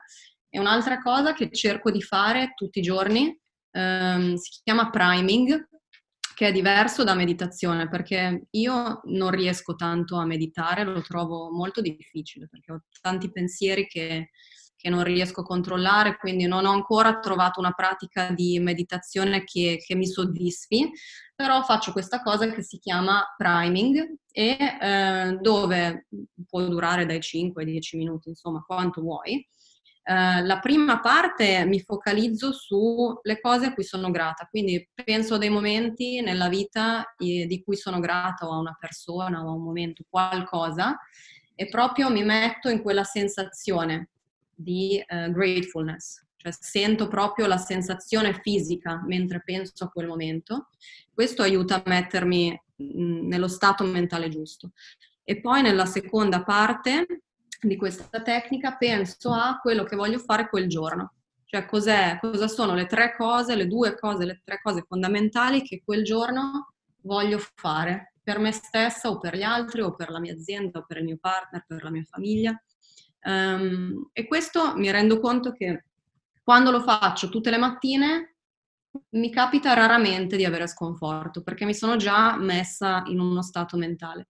E poi, e poi lo sport aiuta, quindi non, non dobbiamo essere tutti atleti, ma qualsiasi pratica, anche camminare all'aperto che adesso eh, magari si fa meno, però eh, anche 10 minuti di, di, sport, di circuito in casa mi, mi, aiuta a muovere il mio corpo e quindi mi sento, mi sento immediatamente meglio. Certo, beh, poi insomma, fior fior di studi dicono che eh, la mente è, è, diciamo, eh, è più funzionante e eh, l'umore è migliore quando il sangue circola più velocemente all'interno delle nostre vene, delle nostre arterie e per l'unica, cioè il modo più banale per farlo, posto che basta anche eh, che ti facciano spavento dietro una porta, no? E anche qui il sangue pompa molto, però il metodo più intelligente e sostenibile nel lungo periodo è quello di fare esercizio fisico. Fai esercizio fisico, il cuore comincia a pompare perché devi portare più ossigeno ai muscoli e um, incidentalmente il, il sangue irrorerà anche le parti del cervello che poi determinano uno stato di eh, chiaramente eh, maggior, maggiore efficienza, maggiore efficacia perché l'ossigeno arriva anche lì. Per fortuna il cuore non decide dove mandare il sangue, ma lo manda un po' a tutte le parti. Eh, l'altra cosa incidentale più di lungo periodo è che se, e qui so che con te per rischio adesso di prendere una deriva di un paio d'ore, però, però corriamo il rischio, se sei in pace col tuo corpo, sei anche estremamente molto più efficace con le altre persone in società perché ovviamente nel momento in cui sei orgoglioso di quello che fai vedere, quando la gente chiaramente ti osserva in società e vede una persona che non devi avere un buon fisico, eh, ma devi essere in pace col tuo fisico che è diverso, cioè puoi anche essere leggermente sovrappeso, leggermente sottopeso, insomma poi ciascuno magari ha uno braccio più lungo dell'altro come me, insomma varie piccole cose, però concettualmente è se tu sei confidente di te stesso e pertanto di ciò che la gente vede quando ti vede, inevitabilmente ti porrai nei loro confronti con maggior self-confidence, con maggiore confidenza di te stesso, che ti rende più interessante, ti fa ottenere, ti, fa, ti rende più credibile nei confronti di tutto quello che dici le altre persone e quindi nella vita otterrai di più, perché il mondo è di chi se lo prende e se tu vai lì bello aggressivo, bello confidente, bello carico, tipicamente invece se tu vai gobbetto, un po' in disparte perché non sei sicuro, eccetera, eccetera, ci sarà qualcun altro che si prende ciò che magari era tuo di diritto. E quindi secondo me questo, insomma, l'ha scritto, l'ultimo libro che ho letto, ne ho letti N mila che parlano di sta roba, ma l'ultimo libro che ho letto che parla di sta roba è 12 regole per la vita di Jordan Peterson. La regola 1 è esattamente questa. Uh, e quindi secondo me, posto è un testo che consiglio un po' pesante in alcuni passaggi, però eh, questa regola secondo me è fondamentale e c'è proprio una proporzionalità diretta fra il modo in cui la gente si pone e la credibilità che poi eh, ha in società. E tutto questo deriva da quanto confidente ti senti dal mezzo con cui ti esprimi, il mezzo con cui ti esprimi, volente o nolente, il corpo, la tua voce, la tua fisicità, devi essere a tuo agio con questa, quindi tornando al punto che dicevi tu, attività fisica mi rende un pochino più fit, quantomeno a livello psicologico mi sento fit perché ho fatto fatica, ho sudato stamattina, quindi anche se peso esattamente quello che pesavo prima di fare gli esercizi, mi sento psicologicamente più carico e quindi affronto la vita con un piglio più, diciamo, aggressivo, risoluto, ma anche rilassato, no? Cioè, come a me piace, piace la metafora, no? Come il leone. Cioè, il leone è, non fa una mazza innanzitutto, cioè se tu guardi i documentari il leone fa una vita veramente idiota, perché tra l'altro la caccia la fa la leonessa, cioè il leone fa il figo ma non fa veramente niente, però è questo ammasso di 200 kg di muscoli con queste zampe, zanne, insomma, che se fa quello che fa ti distrugge con, un, con una mossa, ecco, più o meno è questo. Però poiché è così non ha bisogno di farlo, cioè lui ruggisce e vanno tutti via, no? Non ha bisogno di esibire, perché è confident è questo. E allora noi dagli animali dobbiamo imparare questa cosa. Se tu prendi anche animali, adesso il leone è un po' l'esempio anche del macio, della mascolinità, della fisicità, il leone maschio. Se però tu prendi anche, eh, anche non so, un cervo, che, che, forse è l'immagine della grazia, no? della, della delicatezza, eccetera, eccetera, ma tante volte quando tu li vedi che si scorrano fra di loro, tante volte non arrivano neanche a scornarsi. Semplicemente con lo sguardo, col body language, uno ha capito che le prenderebbe e se ne va. Ok? Quindi è tutto basato su, su niente, sugli sguardi. E io da questi documentari imparo sempre che tante volte la mia probabilità di convincere una persona di quello che sto dicendo non è basata su cosa sto dicendo, è basata su come Ed è una cosa che, è, qui apro un'altra parentesi che rischiamo veramente qua di sforare. Eh, come manager, io sto attento come camminare sulle uova a quello che dico, perché tante volte le persone che ti vedono come il loro capo tendono a darti ragione perché sei il capo, non perché ha ragione. E questo è un rischio enorme. E quindi tantissime volte io, diciamo, o, o entrambe, o cerco di uh, dire le cose con, gra- con dei grandi forse, con dei grandi magari, con dei grandi, o magari di girarla come loro, tipo cosa ne pensate se, no, cioè cercare così, oppure alla fine del discorso dico la frase che ho detto prima e dico, ragazzi, dove sbaglio? Cioè proprio per invogliare la gente a esporre un punto di vista diverso senza sentirsi sotto esame no? Soprattutto quando c'è un rapporto capo-collaboratore, o faccio entrambe, quindi uso tutti i forse che posso e poi alla fine dico, boh, adesso ho sbagliato, ditemi dov'è l'errore. E, e questo secondo me è molto molto importante perché tante volte, eh, diciamo, per chi magari non ha il problema di sentirsi, cioè io quello che voglio dire è che il problema non è solo sentirsi insicuro e quindi essere gioco forza meno impattante, ma c'è anche l'estremo opposto, cioè quello che è talmente sicuro sempre e che emana talmente tanto carisma, eccetera, eccetera, che, che gli danno ragione anche quando devono dargli torto. E questo bisogna stare molto molto attenti a queste cose. Ed eccoci qui, dopo questa prima parte di intervista, che onestamente non sapevo dove interrompere perché eravamo sostanzialmente on a roll, come si dice in inglese, in cui abbiamo parlato dell'influenza della società sulle nostre scelte e sulla definizione della nostra felicità, di come l'intraprendenza di Sania l'ha portata dall'altra parte del mondo e di come questa stessa intraprendenza le abbia aperto gli occhi sia su se stesse, sia su opportunità che prima non riusciva a vedere. Posso garantirvi che la seconda parte di questa intervista è ancora meglio e vi racconterò due aneddoti alla fine di questo episodio. Come sempre vi invito a condividere i link all'episodio e al podcast se vi è piaciuto, a lasciare commenti su Apple Podcast, Spotify o Stitcher, oppure anche su LinkedIn, Facebook, Twitter o Instagram.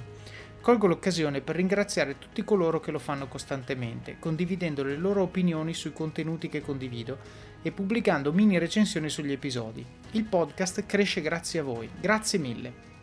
Se avete suggerimenti o idee o spunti per rendere questo podcast migliore, fatevi avanti. Ormai chi mi ascolta lo sa, io adoro il feedback. Dare un numero su, sull'Apple Store, per esempio, senza contesto, è una cosa che ci insegna la scuola e che a mio avviso è molto sbagliata. Sempre, sia che il numero sia 1, sia che sia 2, 3, 4 o 5, anche un 5. Io vi ringrazio tantissimo ed è molto importante, ma magari ditemi qual è la cosa che vi piace, così ne faccio di più.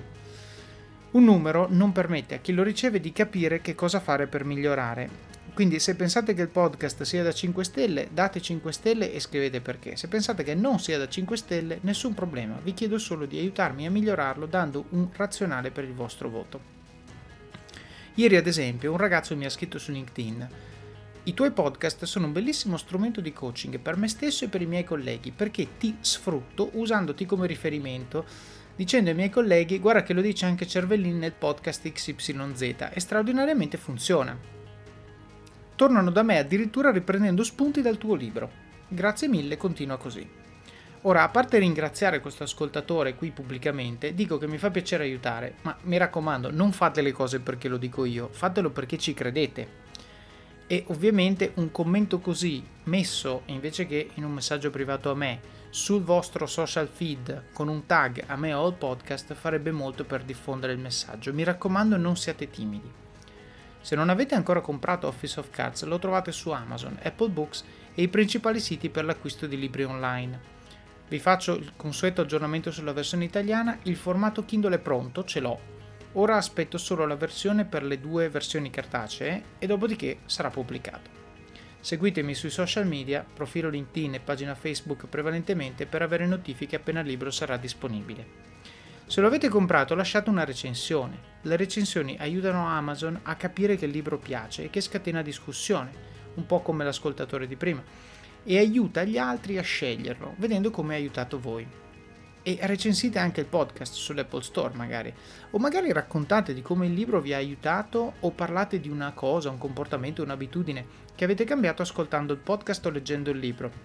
Non potete capire la gioia e la gratitudine che ho per quello che scrivete nelle vostre recensioni. Per ora su Amazon, fingers crossed, ancora tutte 5 stelle, ve ne leggo una.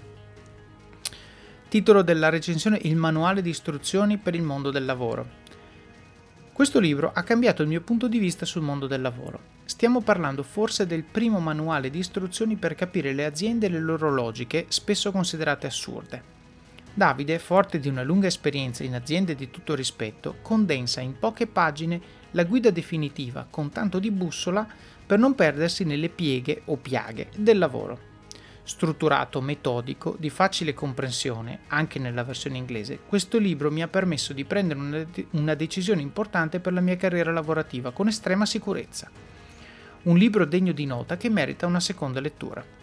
Per chi non lo sapesse, Davide ha anche un podcast che riprende ed espande i contenuti del libro ed ogni puntata ti lascia con spunti e suggerimenti davvero mind blowing. Mi chiedo cosa stia aspettando a fare l'audiolibro. Allora rispondo, sto aspettando di finire il libro in italiano per poi fare anche l'audiolibro. Eh, è in programma, lo farò chiaramente con i tempi che riesco a ritagliarmi e mantenendo anche il podcast e quant'altro però questa recensione è importantissima perché eh, questo ascoltatore e lettore cita anche il podcast su Amazon così, così, che più gente possa vederlo, perché chiaramente riflette su quali sono le cose, l'impatto su di lui, dice che il libro è strutturato e metodico, che lui ha preso una decisione con estrema sicurezza. Queste sono le recensioni di cui veramente vi ringrazio e ho bisogno per far sostanzialmente passare la parola. Come sempre vi ricordo Kindle Unlimited, di cui ho già parlato in altre occasioni, per chi vuole leggere tanto e spendere poco, questa è la soluzione, con soli 9 euro al mese avete accesso a un catalogo enorme di libri in formato Kindle, il vantaggio è che se un libro non vi piace non dovete leggerlo fino in fondo per sperare di rientrare nell'investimento fatto, potete semplicemente lasciarlo lì e passare al libro successivo. In questo momento ah, di coronavirus Amazon sta facendo una promozione regalando due mesi di abbonamento gratuito. Non ci sono veramente scuse, dovete farlo, fatelo e leggete eh, a spese di Amazon e poi vedrete che rimarrete talmente soddisfatti che 9 euro al mese per leggere, imparare cose nuove e crescere sono un investimento veramente che non si può non fare. Quindi se tutto questo vi piace e lo trovate utile, condividete, commentate, parlatene con i vostri amici, fidanzato, fidanzata, capo team, collaboratori, parenti di ogni genere. Un altro modo per supportare il podcast, questa volta passivo e senza sforzo, è andare su it.officeofcats.com barra libri o sulle show notes di questo episodio e cliccare sul primo link che trovate in alto prima di fare il vostro shopping su Amazon. Io su Amazon compro tutto, gli ultimi acquisti sono stati macchina, sacchetti e contenitori per il sottovuoto, eh, ce l'avevo già la macchina per il sottovuoto, ma mi si è rotta, quindi ho fatto un upgrade. Pubblicherò il link nelle show notes. In questi giorni, perché la macchina è importante? Perché in questi giorni noi stiamo comprando meno spesso e quantità maggiori. Che cosa vuol dire questo? Vuol dire che il rischio di trovarsi a buttare via cibi freschi, formaggi, verdura, frutta perché vanno a male è più alto e questo sarebbe un gran peccato. Con questa macchina i cibi freschi durano fino a 5 volte di più frutta, formaggi e carne. Potete anche risparmiare un sacco di soldi comprandoli in batch, quindi comprando magari la carne in scadenza, quella che mettono con lo sconto perché scade il giorno dopo, eccetera, eccetera.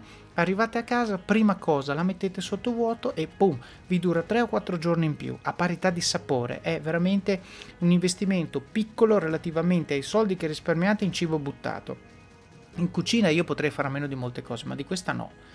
Poi ho comprato anche un olio ligure di olivetta giasche con il suo patè di olive. Nella sezione Made in Italy di Amazon trovate purtroppo a volte cose molto commerciali, ma qualche volta trovate delle chicche per veri intenditori e questo olio e questo patè sono davvero una cosa veramente eccezionale tutti facciamo shopping su Amazon e io mi chiedono sempre ma perché condividi che cosa compri? Perché voglio farvi capire che Amazon non è l'oggetto dove comprate magari il telefonino o le cuffie o, o la televisione, cose che Amazon pubblicizza in maniera pesante, ma ci sono tante tante chicche, basta saperle cercare e quindi se voi cliccate sul link che sta in alto nella pagina di it.officeofcats.com barra libri e poi fate il vostro shopping nella stessa sessione di navigazione, quindi aggiungendo le cose al carrello e completate il pagamento, a voi non costa niente e Amazon a me riconosce una piccola commissione sui vostri acquisti. Come sempre vi ricordo che tutto quello che guadagno da qui viene reinvestito qui, quindi nel podcast per renderlo sempre più ricco e utile. Seguite Office of Cards sui social e commentate, suggeritemi libri da recensire che vi interessano oppure persone da intervistare come Sania. e fate domande che poi affronterò negli episodi di domande e risposte. Non dimenticatevi di iscrivervi al podcast e al blog così da ricevere notifiche quando escono i nuovi episodi. Quindi, come vi ho promesso, nel prossimo episodio, eh, nella seconda parte di questa intervista, parleremo di come Sania ha trovato questo lavoro in New Trust partendo da una cold email al founder, cioè lei ha preso, ha visto una cosa, ha scritto al founder e da lì è nata un'opportunità che si è creata lei e dopo solo un anno questa opportunità l'ha portata a essere promossa da amministratore delegato dell'azienda.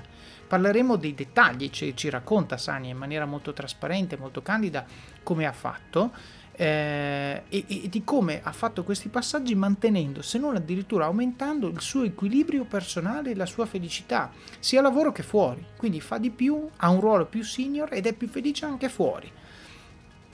L'episodio si chiude con una domanda molto profonda che Sania fa a tutti noi e che ci aiuterà a mettere in prospettiva tutto quello che stiamo vivendo in queste settimane di lockdown. Bene, io vi ringrazio come sempre per l'ascolto, per il supporto e soprattutto per la voglia che avete di crescere, di imparare e di migliorare, sia voi stessi che gli altri, anche in giorni come questi. Alla prossima!